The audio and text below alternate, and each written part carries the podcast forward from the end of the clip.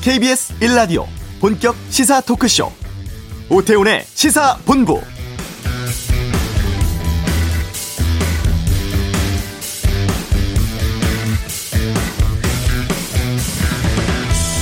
밤사이 보건의료노조와 정부 간의 협상 극적으로 타결되었습니다. 노조는 예고했던 파업 철회했고 의료 공백이라든가 코로나19 방역 관련한 운영 차질 우려도 해소되었습니다. 핵심 쟁점이었던 코로나19 전담병원 인력 기준 마련, 뭐 공공의료 확충에 대한 세부 계획이라든가 간호사 1인당 환자 수의 법제화, 어, 전담 교육 전담 간호사 확대 등에 대해서 정부가 적극 수용했고 중장기적으로 검토하겠다고 했죠. 노조도 대승적으로 받아들이는 것으로 보입니다. 무엇보다 양측 모두 이 코로나19 확산 상황에서 파업만큼은 피해 한다는데 의견을 모았다고 하죠. 다만 합의 대부분이 앞으로 하겠다는 계획입니다. 이 합의가 실현되고 꼭 의료 현장에 반영될 수 있도록 정부 측은 약속 지켜주시길 바랍니다. 오태훈의 시사본부 구글 방, 갑질 방지법이 국회 본회의 통과를 했고 국제적으로 반응 뜨겁다고 하는데 잠시 후 이슈에서 전문가와 함께 내용 알아보겠습니다.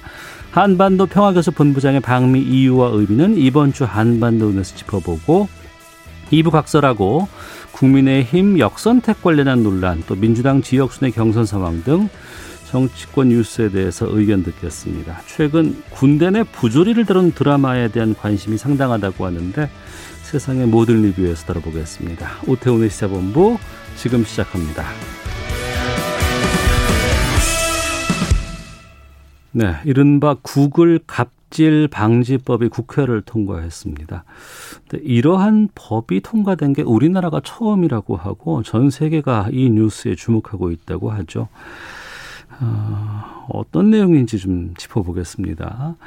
그 지난해 구글의 인앱 결제 강제 행위를 공정위에 제소를 했던 법무법인 정박의 정종채 대표 변호사 나오셨습니다. 어서 오십시오. 네, 안녕하세요. 정용채입니다. 네.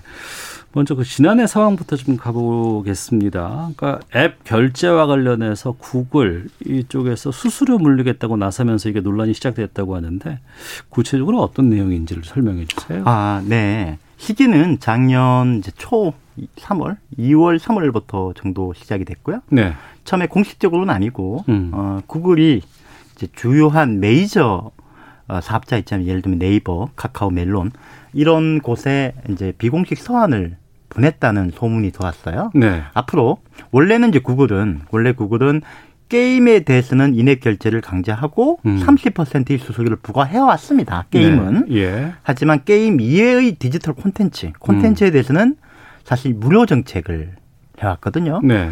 그런데 갑자기 이제 올해부터 어, 그 디지털 콘텐츠에 대해서도 똑같이 30%를 부과하겠다. 음. 그다음에 외부 결제 금지다라고 네. 하는 인앱 결제 강제안을 네. 예고를 했다라는 소문이 네. 어깨에 파다했고 예. 어 그러면서 이제 스타트업들이 아유 큰일 났구나. 음. 가 하나 첫 번째 큰일 났구나. 두 번째는 사실은 이제 구글이 우리를 배신했다라는 게 또 강한 이슈였어요. 왜냐하면 네. 애플은 원래부터 모든 콘텐츠에 대해서 인앱 결제를 강제해왔고 30%를 부과해왔거든요. 예, 예. 근데 구글은 아 우리는 애플하고 다르다. Don't be evil이라고 하면서 우리는 악마가 되지 않겠다라고 하면서 네. 게임 빼놓고 콘텐츠에는 무료 개방 정책을 해서 어. 사실 많은 앱 사업자들을 끌어들였죠. 자기들 마켓에. 예, 예. 그리고 난 다음에 이제 원래는 애플이 먼저 시작했기 때문에 애플이 더 강했거든요. 어. 구글이 한국에서 애플보다 우세해지니까 네네. 아 이제 우리 뒤통수를 때리고 목을 따는구나라고 음. 하면서 배신감과 네. 그다음에 앞으로 30%를 떼고 나면 사실은 경영이 되게 어려워지거든요. 어. 이에 대한 두려움으로 고민을 너무 많이 하고 있고 있었다가 예. 그때 이제 사실 그 하난 사람들이라고는 집단 플랫폼 최초롱 대표가 저한테 와서 상의를 하길래 제가 요거는 독과점 법상의 끼워 팔기라서 절대 허용이 안 된다. 음. 그래서 싸워보자라고 네. 해서 이제 저희가 이 운동을 시작하게 된 거죠. 어. 근데 그러면 뭐 독과점이라든가 독점 문제라든가 이런 건 음. 주로 공정거래위원회라든가 여기에 제소를 하거나 문제를 삼거나 하고 하는데 이번에 우리가 입법으로 좀 푼거 네. 아니겠습니까? 일로 가게 되면 특별한 이유가 있습니까? 어, 말씀을 드리면요. 네. 이두 가지 처음에 촉발됐던 거는 그런 문제는 아니고 어. 어 공정위가 너무 사실 좀 적법 절차와 이 세계적인 이 잘못해가지고 법 집행을 잘못하면 안 되잖아요. 소송을 네. 지면 안 되니까 너무 조심스럽게 진행을 하는 모습이 보여서 네. 이러다가는 이러다가는 시기를 놓치겠다라는 걱정이 되게 컸고요. 어. 그러다 보니까 이제 우리 홍정민 의원이나 이런 그를 중심으로 한 민주당 의원 쪽에서 아 이거 원래 원래 이제 이런 통신, 네. 방송 이런 분야는 원래 개별 규제위원회가 규제를 할 수 있는 부분이거든요. 네. 그래서 이 개별 규제법인 전기통신사업법에 아예 음. 선언적으로 금지 조항을 넣자. 그게 네. 빠르다, 음. 필요적이다라고 음. 판단을 했고, 그래서 먼저 이제 추진했고, 그다음 저한테 연락이 와서 어, 국회에서 이제 계속 계속 이 입법 운동을 해야 되니까 도와달라고 해서 음. 이제 저를 중심으로 이제 국정감사에서 제가 정인을 하고 그다음에 이제 법안 개정을 위한 공청회를 진행하고요.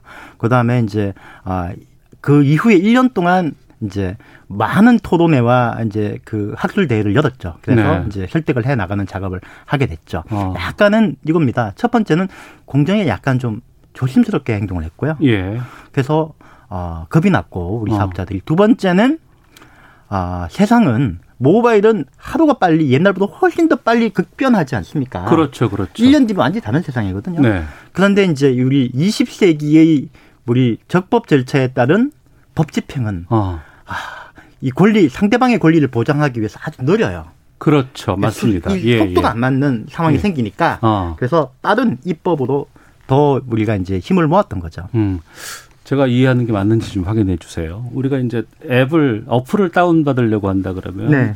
안드로이드 폰 같은 경우에는 플레이 스토어에서 다운을 받아야 되고 네. 애플은 애플 스토어에서 다운 받아야 되는데 네. 만 원짜리 어플을 만약에 제가 산다고 했을 때 네. 그러면은 수수료로 3천 원을 애플이나 구글이 가져가 버리는 거예요. 그런 거죠. 그리고 이제 그 앱, 그 앱에서 네. 앱을 하고 난 다음에 거기서 아이템이나 또는 결제를 하지 않습니까? 예, 예. 를 들면 멜론 구독을 한다든가 네. 이때마다 30%씩 그게 가는 거죠. 그러니까 앱에서 창출되는 모든 수입은 아. 소비자가 내는 수입은 30%씩 가는 겁니다. 우리 카드 수수료 뭐 2%, 3%, 1%이 정도인데 30%는 너무 과하지 않아? 이게 만약에 음. 그들이 그대로 이거처럼 시행한다 그러면 어떤 문제가 발생하는 거예요? 일단은 첫 번째로요. 네. 어, 가격은 우리가 아무도 신이 아닌 이상 가격이 맞다 그러다 말은 할 수 없지만 네. 그렇지만 독과점을 그대로 허용하게 되면 그 가격은 너무 높게 나올 수밖에 없거든요. 음. 왜냐하면 아, 소비자가 낼 수 있는 만큼 모든 잉여를 싹싹싹 긁어가는 게 그 오히려 독점의 힘이기 때문에 네. 그래서 그걸 못하게 하는 건데 네. 30%는 음. 우리가 정확하게 얼마 정도가 수수료가 적당하다고 말은 못하지만 네. 그 캘리포니 북부 캘리포니아 연방 법원의 판사가 사실 에픽 게임즈 소송에서 판결문에서 뭐라고 했냐면 우리 내 몇 퍼센트가 합당한 수수료인지는 힘밖에 모르지만 그렇지만 우리들은 음. 30%가 독과점적인 높은 수수료라는 거는 안다. 네. 라는 판결문에 적시를 했어요. 어. 30%는 너무 과도한 거죠. 네. 과도하고 어 그렇지만 이제 뭐 이게 약간 전문적인 얘기인데요. 오해가 될 수 있는데 그 일단 결제 그그 그 카드 수수료와 같은 결제 수수료하고 어, 얘네들이 얘기하는 인액 결제 수수료를 동일선상에 할 수는 없어요. 음. 인액 결제 수수료는 두 가지 크게 두 가지가 합쳐진 겁니다. 하나는 이 사람들이 만들어 놓은 네. 마켓, 네네. 마켓을 이용하면 어. 그래도 이 사람들이 인프라를 구축하고 운영하기 때문에 예. 시장 조성 운영자라고 하거든요. 이런 네. 경제학적으로 이 사람들이 마땅히 받아가야 되는 대가가 있습니다. 그러니까 애플 스토어는 플레이 스토어 음? 우리가 만들어 놨으니까 여기서 시장에서 거래를 할 때는 우리한테 수수료 내야 할수 있다는 거죠. 그렇죠. 예, 뭐 예. 만드는데 돈 들었고 예, 예, 운영하는데 돈 들지 않습니까? 그리고 그거 말고 그거 말고 또 결제는 사실은 원래는 이 결제할 때 우리는 현금으로도 내고 뭐 카드로도 내고 심지어는 문화상품권 할 수 있잖아요. 네. 결제 수수료는 별개거든요. 결제는. 음. 근데 얘네들이 두 개를 딱 합친 다음에 네. 합쳐가지고 우리가 모든 서비스를 다 제공하고 우리 때문에 먹고 사니까 올인 코스트로 30% 부가라고 음. 하면서 이 두 개를 합쳐가지고 그냥 내역도 안 알려주고 부여하는 것 자체가 법 위반이다라고 주장한 거죠. 하기는 거기서 스토어에서 앱을 살 때 이거 3천 원입니다라고 하면 여기에 수수료가 얼마 붙는 건지 어, 이 개발자가 얼마 가져간지 우리는 모르잖아요. 우리는 모르죠. 어. 우리는 모르고 모르지만 이제 그걸 아, 여기도 중요한 게 그러면 소비자들은 뭐 피해 없는 거 아니냐? 왜냐하면 애플이 구글이 부과하면 네. 사업자가 본인이 판단해 가지고 자기가 비용에서 감수할 수 있는 거 아니냐라고 하지만 음, 네. 이것도 중요한 게 미국 연방법원에서 애플 우리 소비 일반 소비자들이 애플에 대해서 집단 소송을 제기했거든요. 네. 거기 예비 판단에서 연방법원에 뭐라고 나왔냐면 아 결과적으로 시장 구조상 거의 대부분이 소비자한테 직접 전가된다. 어. 그렇기 때문에 소비자가 직접 피해자로 볼 수 있다라는 예비 결정을 했어요. 네. 소비자한테 거의 전가된다고 보는 거죠. 예. 정 변호사께서 말씀하신 걸 들어보면 대부분들 이 문제가 있다고는 인식을 하는 음. 것 같고 과하다는 거 알고 있는 것 같은데 그러면 다른 나라들은 다 소송으로 푼대거나 뭐 네. 이렇게 했는데 우리는 이번에 입법으로 바꾼 거 아니겠습니까? 네. 구글 갑질 방지법이라는 걸 네. 이제 만든 건데 네. 그럼 다른 나라들은 왜 입법을 못했을까요? 겁이 났어요. 왜냐하면 네. 아 이걸 예를 들면 입법으로 뭔가를 틀어막는 것 자체가 너무 과도한 거 아니냐. 네. 원래 이제 우리가 법에서 얘기할 때 헌법에서 얘기하는 과잉 금지 원칙이 있는데 그걸 네. 우리나라 속담으로 하면 소 잡는 칼로 닭 잡으면 안 된다는 거거든요. 네. 어, 입법으로까지 할 필요가 있느냐. 왜냐하면 음. 공정거래법이나 다른 법으로 사후적으로 조사해서 할 수 있는데 하긴 국회 모든 뭐, 국회의원들이 음, 나서서 그렇게 할 구글이라든가 네. 애플이라든가 이런 사기업들을 규제한다는 건 좀 과하지 않느냐? 그것도 입법으로 어, 할수 있겠죠. 예. 그런데 그게 사실은 아, 옛날 생각인 거죠. 왜냐하면 어, 예. 21세기의 4차 산업에서는 속도가 너무 빨라요. 예. 하지만 우리가 알고 있는 적법 절차 원칙은 모든 게 행정 절차 영장하고 법원 가고 뭐 한 거잖아요. 네. 너무 느려요. 음. 속도가 안 맞아요. 네. 그런데 이제 그 사람들은 그래서 아, 자기들이 원래 입법으로 하는 것에 대해서는 겁이 나서 생각을 못 해봤고 예. 그리고 안 해봤기 때문에 네. 못 가본 길이죠. 어. 못 가본 길이고 다만 조사로 하는데 조사는 너무 느려요. 음. 그래서 이게 아 이게 실효가 있겠냐 없겠냐 조사는 하지만 과연 이게 되겠냐라는 걱정을 하고 있는데 한국에서 입법을 던지니까 처음에는 네. 어, 저기 아시아에 있는 나라에서 왜 저런 걸 하지? 이상하다, 쟤들은? 이러다가 점점점 보면서 저게 맞는 방향이라고 하는 인식으로 다른 나라, 특히 미국, EU, 일본, 호주도 바뀌어갔어요.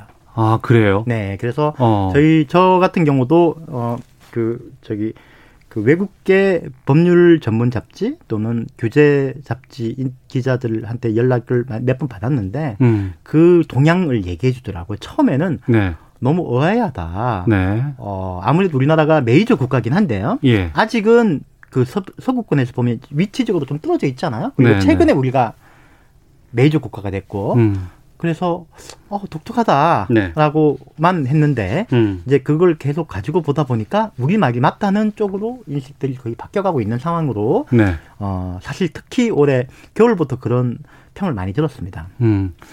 이번에 이제 본회의를 통과가 됐기 때문에 네. 그러면 앞으로는 어떻게 바뀌는 거예요? 수수료 이제 안 받고 그냥 어, 30%못 받게 하고 뭐 2%, 3%만 떼가는 거예요? 어떻게 바뀌는 겁니까? 일단 앞으로는 당분간은 이제 그 일단 첫 번째는 그렇게 해야 됩니다. 뭐냐면 네. 수수료 30% 틀렸다고 얘기한 건 아니에요. 음. 어, 그리고 어, 애플이나 구글이 자기들 결제를 여기서 사용하게 하는 게 금지된 건 아닙니다. 예. 다만 다른 사업자의 결제 시스템이 들어오는 거를 막지 말라는 거거든요. 네. 예. 폐쇄성을 네? 버려라. 거죠. 예. 근데 다만 이게 기술적이기 때문에 다른 결제 사업자가 여기 들어오려고 그러면 네. 시스템에 이걸 붙이는 작업이 필요하잖아요. 네. 그걸 하기 위해서는 애플이나 구글이 가지들이 갖고 있는 이 시스템에 API라고 하는 인터페이스를 개방을 해줘야 돼요. 네. 이 개방하는데 시간과 작업과 준비가 많이 걸려요. 음. 그러니까 당분간은 아마 뭐, 어, 30%의 수수료, 애플 같은 경우에 그걸 아예 없애거나 이러진 않고 네. 아, 다른 사업자들이 들어와서 경쟁을 할 수 있도록 음. 그럼 경쟁이 들어오면 자연히 가, 가격은 떨어지겠죠. 떨어지겠죠. 네. 네. 근데 다만 이제 한두 달 정도, 몇달 어. 정도의 준비 기간 동안은 현재 상태가 유지될 것이고 예. 구글은 기본적으로 다른 디지털 게임 외의 디지털에 대해서는 아직 시행을 안 했기 때문에 네. 시행 자체 하면 안 되겠죠. 어, 어 그렇죠. 왜냐하면 법이 바뀌었기 때문에. 알겠습니다. 네, 애플은 이미 가고 있는 거니까 본인들이 이걸 유지하면서 법을 준수하기 위해서 절차를 만들어 갈 거고 음. 구글은 자기들이 도입하려고 했던 거를 지금 도입하면 안 되겠죠. 네. 중단할 걸로 생각이 됩니다. 사기업에 대해서 입법으로 이제 무언가 우리가 조치를 취하게 됐어요. 또 사기업이라고 하면은 뭐 그럴 수도 있겠습니다만 구글, 애플 그러면 정말 국제적인 엄청난 아, 네, 대기업 그렇죠. 아니겠습니까? 네. 이 기업들이 그냥 이거를 수용하고 그냥 질지 아니면 여기에 대해서 뭔가 반응을 보이거나 반발을 할지 아니면 다른 쪽으로 무언가를 할지 어떻게 전망하세요? 일단은 이제 우리 어, 좀 극, 우려하시는 쪽에서 네. 구글과 애플이 어떤 회사들인데 그러니까요. 가만히 있겠냐 한국 업체들을 한국 앱 사업자들을 음. 뒤로 차별하거나 불이익을 줄 것이다 라고 네. 했는데요. 사실은 그건 기후입니다. 기후. 네. 하늘이 무너질까 걱정하는 기후고 어. 근거가 없는 거죠. 첫 번째로 예. 기본적으로 이 사람들은 이윤 극대화를 움직이는 사기업입니다. 음. 한국에서 입법을 이렇게 했다고 해가지고 한국 기업이나 한국 사람한테 불이익을 주는 찌질한 행동은 안 해요. 네. 아무 이유가 없잖아요. 그거는 예, 예, 예. 오히려 한국 이렇게 했을 때 자기들 살까지 날라가거든요. 음. 자기들 이익에 반하거든요. 네. 그래서 그렇게는 안 하고 네. 이제 어, 이 사람들은 큰 전략, 그렇지만 이 사람들은 절대 이제 글로벌 사업자이기 때문에 글로벌 전략하에서 본인들이 의사결정을 할 텐데 음. 선택까지는 두 가지인 거죠. 하나는 한국에서 이게 멈추고 이 찻잔 속의 태풍으로 끝나주면 본인들은 베스트죠. 그렇게 되면 한국 시장과 다른 시장을 나눠서 한국에서는 인액 결제를 어, 다른 얼제를 허용하고 딴 네. 데서는 자기들 정책을 유지하면 그만인 거죠. 다른 나라는 법이 없으니까. 그렇죠. 예. 그리고 기본적으로 어, 우리나라는 다른 나라하고 달리 독특한 언어와 이 습관을 가지고 소비 풍습이 있기, 소비 습관이 있기 때문에 구별되거든요. 엑스마켓이 네, 네. 어. 가능합니다. 네. 그런데 이 사람들이 우려하는 거는 그래서 뭐 한국은 그렇게 하면 되는 거예요. 예, 예. 근데 우려하는 건 뭐냐면 이게 다른 나라에 퍼질까 싶어서 그걸 걱정하는 거죠. 어. 그래서 아마 추이를 볼 겁니다. 추이를 보고 그리고 네. 해외에서 더 많은 로비와 법적 활동을 하겠죠. 음. 한 번지게. 네. 한 번지게 할 거고 어. 뭐 양보 조치도 처가도 더 내올 수도 있고요. 네. 그래서 안 번지면 한국만 따로 떼 가지고 이렇게 할 것이고 음.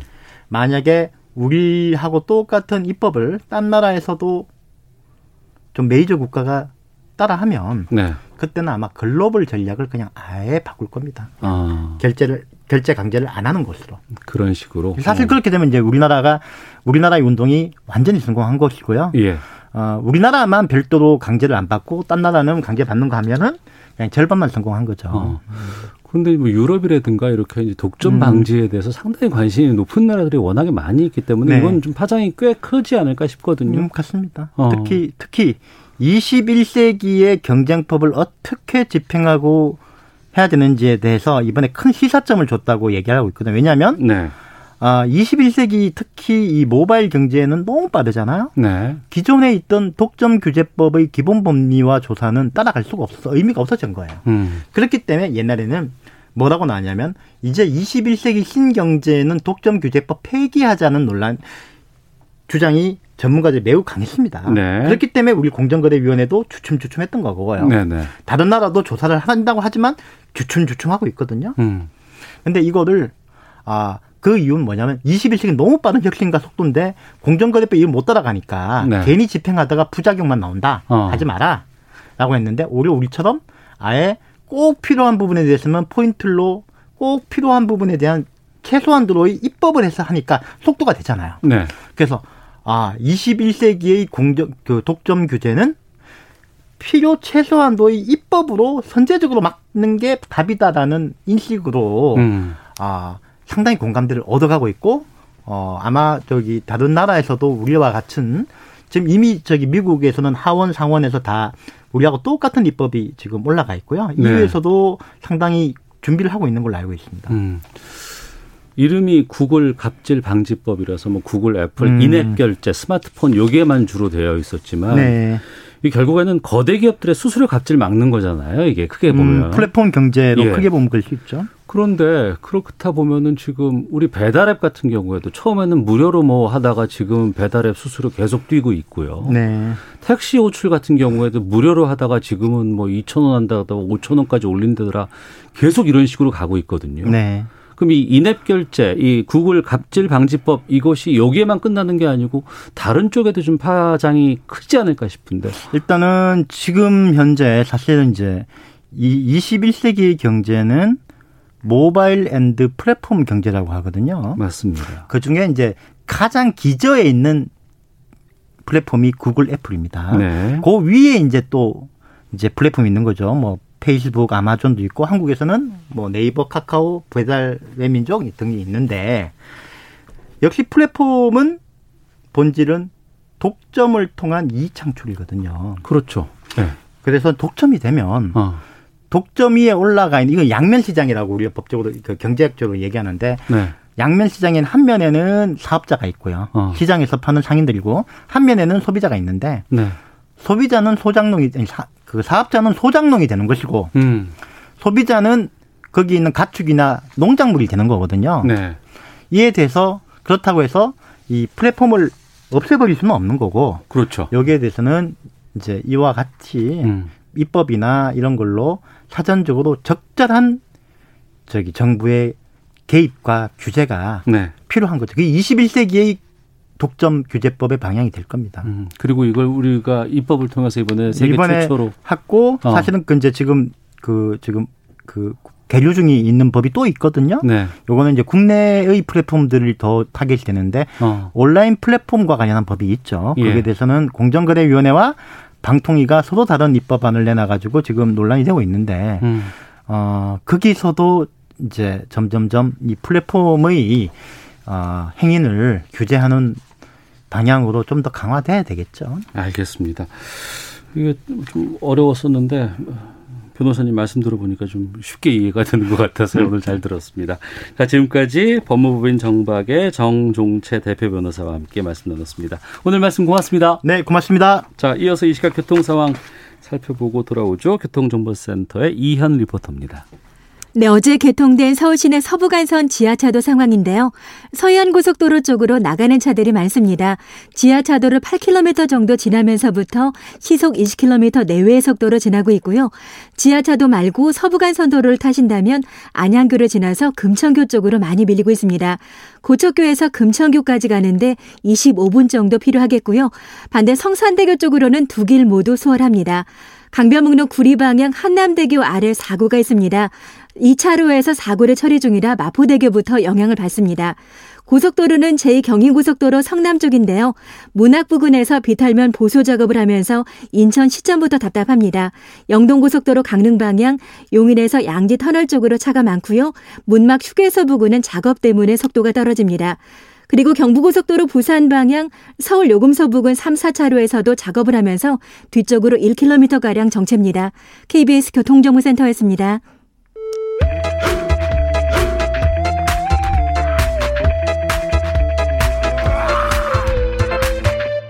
오태우래 시사 본부. 네, 한 주간의 한반도 정세 분석하는 시간입니다. 이번 주 한반도는 김형석 전 통일부 차관 연결하겠습니다. 안녕하십니까? 네, 안녕하십니까? 예. 성김 미국 대북 특별대표가 지난 24일, 지난달 24일에 우리나라에 왔고, 또, 예. 노규덕 한반도 예. 평화교섭 본부장이 지난달 31일 그제죠. 예, 예, 미국 방문을 했습니다. 뭔가 일이 있기 때문에 왔다 갔다 하는 것 같은데 어떤 의미가 있을까요?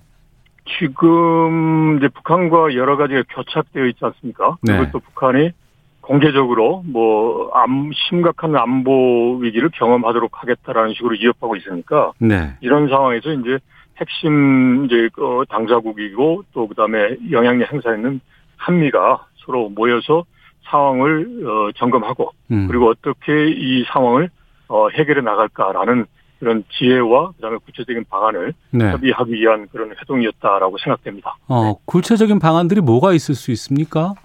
우선 가장 중요한 거는 이제 북한이 소위 도발을 하지 않도록 하기 위한 게 뭐겠느냐. 우선은 네. 이제 북한이 도발을 할 거냐 말 거냐 이런 어 정보 판단이겠죠. 아, 뭔가 보여준다고는 얘기를 했기 때문에. 그렇죠. 그렇죠. 예. 그래서 그리고 또 최근에 보면 이제 영변의 핵 활동도 제기했다라는 거니까 음. 이런 상황에서 과연 북한이 어, 비핵화로 가기 위한 이제 한국과 미국의 대화 트랙으로 과연 올 거냐 네. 이런 이제 상황 판단이 우선이 필요한 거고요. 이제 그렇다면 아예 도저히 안 온다 그러면 뭐 힘으로 몰아붙여야 되겠지만 이제 이게 올 수도 있겠다 그러면 오도록 하기 위한 그런 이제 일종의 그 인센티브라 그럴까요? 그 음. 이제 대응책이 뭘까? 네. 라는 부분에 대해서 이제 고민을 했을 겁니다. 그런데 음. 지금 현재 보면 그 인센티브로 하는 게 인도적인 분야라고 이야기를 일단은 하고는 있습니다. 네. 네. 인도적이라고 하면은 좀 구체적으로 어떤 것들이 있을까요? 아니면 뭐 의료 지원이라든가 무슨 뭐 식량 지원이라든가 아니면 비료 지원이라든가 뭐 이런 것들이 뭐 있을 수 있지 않을까 싶기도 하고요. 지금 이제 한미 간에 이야기한 걸 보면 네. 제일 먼저 나오는 게 이제 공동 방역이에요. 공동 그러니까 방역. 예. 그렇죠. 지금 이제 코로나 19가 어, 전 세계적으로 지금 영향을 미치고 있고 음. 특히 이제 북한의 경우는 이제 위생이라든지 보건 수준이 열악하기 때문에 네. 그리고 북한이 스스로 코로나가 일어나고 난 다음에 자체 봉쇄를 했잖아요. 네. 그러니까 북한에게 있어서는 코로나19가 가장 당면하고 위험적인 요소니까 음. 여기서부터 북한하고 협력을 했으면 좋겠다. 그래서 공동 방역을 먼저 이야기합니다. 네. 그다음에 이제 보건 의료 이야기를 하고 있고 음. 그런데 이제 북한을 움직이는 데 있어서는 이런 이제 공동 방역은 지금 뭐 코백스라든지 이런 데서도 해준다고 하니까 그걸 가지고 북한이 갑작스럽게 비핵화를 안 하려고 하다가 할 것 같지는 않고요. 예. 이걸 옮기려면은 그거 말고 지금 북한이 근본적으로 갖고 있는 경제적 어려움이 있어요. 예. 그게 바로 이제 식량 문제, 에너지 문제 이런 거란 말이죠. 네. 이런 부분이 이런 부분에서 민간 차원에서는 할 수 없는 규모로 음. 이제 북한에 대해서 이걸 하겠다라고 이제 북한에 제안을 해야만 네. 북한이 그러면 이제 비핵화 쪽으로 가고 뭐 변화할까 음. 이 정도의 그런 그 효과를 예상해 볼 수 있지 않을까 싶습니다. 그래서 썸킴 대사 같은 경우 그리고 또 우리 노기덕 한 번 더 평화개선본부장 네. 이두 분 모두가 다 이 북한 문제에 대해서 초보자들은 아니란 말이죠. 네. 그러니까 북한에 대해서는 어느 정도 알고 있는 이제 인사들이니까 특히나 음. 뭐 한국, 미국 정부는 다 그렇고요. 이제 그래 그렇다면 단순하게 그냥 뭐 인도적 차원에서 민간 단체 뭐 몇 군데 가고 이 정도는 아닐 것 같고요. 네. 전 이제 당장 이제 중요한 코로나 19에 대한 이제 공동 방역 협력 플러스 이제 북한을 움직일 수 있을 정도의 규모 있는 그런 인도적 지원 문제에 대해서 어, 검토를 했지 않나 싶습니다. 네. 어, 알겠습니다. 우리는 뭐 북한과의 관계라든가 이런 것들 상황이 워낙에 좀 밀접해 있고 중요하기 때문에 높이 우리가 염두에 두고는 있지만 지금 미국 같은 네. 경우에는 갑자기 아프간 상황이 터진 거 아니겠습니까? 네. 예. 그러니까 올 초만 해도 전혀 예상치 못했던 부분들이 지금 갑자기 벌어지고 이것들이 이제 여러 가지 국정에도 방해가 되거나 이렇게 되는 상황인데 네. 그렇기 때문에 북한 문제가 좀 뒤로 밀리지 않을까 우려되는데 그런 상황은 아닌가요? 어떻습니까? 음, 밀린다라고 뭐 저 전문가들이 이야기하신 분들도 있는데 네. 그 미국의 백악관이나 그리고 미국의 바이든 대통령이 이제 대국민 연설을 했잖아요. 예. 거기에 보면 예, 그 핵 문제의 중요성 음. 그리고 동맹 뭐 이걸 강조를 합니다. 네. 그리고 또 어, 북한 문제에 대해서는 시급하고 그 다음에 이제 현안 과제다라는 식으로 해서 어 이번에 한미 간 이제 그 추석 대표 간에 협의할 때도 이야기했다는 거 아닙니까? 네. 그래서 어 제가 보기엔 이제 일부 아프간에 워낙 이제 미국이 어 그런 게 쏠려 있으니까 상대적으로 어, 북한 문제가 후순위로 밀리느냐 이런 전망을 할 수 있지만 그 반대거든요. 네. 이 북한 북한이 지금 자꾸 뭐 도발을 하겠다. 그다음에 영변의 핵 활동을 이제 재개를 했는데 어. 이게 되면 상황이 악화되는 거란 말이에요. 그렇죠. 그러면 네, 예, 결국은 예. 아프간에서도 미국은 나름대로 명분 있게 철군을 했지만 이제 전체적인 평가는 이게 후한 게 아니란 말이죠. 박하단 말이죠. 예. 그러면서 바이든 대통령의 지지율도 떨어지고 있는 상황인데 음. 북한 문제까지도 더 꼬여버리면 더더욱 더 어려운 거죠. 그래서 음. 제가 보기에는 이제 최소한 북한 문제가 더 이상 악화되지 않도록 미국 정부가 관리를 할 필요가 이제 필요성을 느낄 거고 네. 그 다음에 두 번째는 지금 한반도 정책에 대해서 미국이 어 이미 밝혔어요. 밝힌 게 벌써 지금 3개월, 4개월이 되는데 이제 이런 상황에서 이제 외교를 통해서 푼다고 했는데 그걸 못하고 북한이 핵실험을 하고 더 이상으로 꼬인다.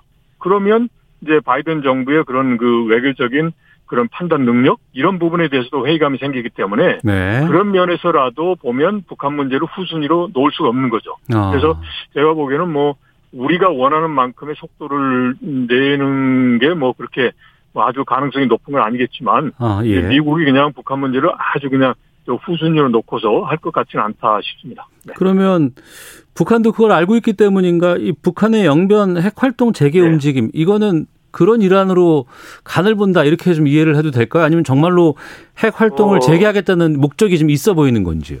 양면성 있는 것 같아요. 그러니까 이제 어, 문제만 없다면 계속 핵을 증강하고 싶겠죠. 이번 연초에 8차 당대에서 이야기했던 것처럼. 네. 그렇지만 그게 현실적으로 국제사회가 인정할 수 없다는 것을 북한이 안단 말이죠. 네. 그리고 이 핵으로 인해서 여러 가지 어려움이 있으니까 이걸 조금 조금씩 살라미식으로 잘라가면서 소위 체제 안정과 경제 지원을 확보를 해야 되겠다라는 게 이제 북한의 기본 입장인데 네. 이제 이것과 관련해서 먼저 미국이 움직여줘야 되는데 움직이지 않으니까 이번에 핵 활동을 재개한 거란 말이죠. 네. 우리가 이런 식으로 미국이 원치 않은 방향으로 가니까 우리를 잡아라라는 형국인 거예요. 음. 자 여기서 보면 이제 북한이 이런 핵 활동을 했을 때 국제사회가 모를 것이다라고 생각 안 할 거란 말이죠. 네. 이제 인공위성을 통해 다 보고 있는 거니까 예. 활동을 했다는 것은 대외적으로 아, 알아라라는 차원이에요. 그러면 그 예. 이제 결국은 이거 하지 말라라는 걸 하니까 이제 결국은 이걸 안 하게 하려면 당신들이 움직이세요. 이거란 말이죠. 네. 그러니까 분명히 미국을 움직이기 위한 이제 그런 하나의 의도도 있는 거죠. 그러니까 음. 근본적으로는 이제 북한 핵을 더욱더 강화하기 위한 이제 그런 내심은 깔려 있는 거고요. 네. 그런데 여기서 우리가 이제 한번 생각해야 될 게 공개적으로 핵 활동을 재개하겠다. 그러니까 북미 간의 대화가 더 이상 안 되니까 핵 활동을 하겠다라고 공개적으로 선언하고 하는 거하고 예. 공개적인 선언 없이 이렇게 하는 것하고 의미가 있어요. 네. 공개적으로 선언한다 그러면 이거는 그냥 이제 우리는 우리 갈 길로 간다라고 어. 해서 좀 상황이 이상하게 뽀여지고 예. 또 이제 그러는데 지금은 그게 공개적으로 하지 않고 슬쩍 7월 달에 알아라라는 식으로 한 거란 말이죠. 네. 그래서 아직은 조금 저 희망적입니다만은 이제 협상을 하고자 하는 이제 그런 희망이라고 그럴까요? 그런 음. 기대가 북한에게 어 조금 더 50도 50으로 한다면 조금은 더 있지 않느냐. 네네. 네. 그래서 이렇게 가 갈 수밖에 없는 거니까 이제 자기들을 잡아라라는 이제 그런 뉘앙스도 있지 않나 싶습니다. 네. 아.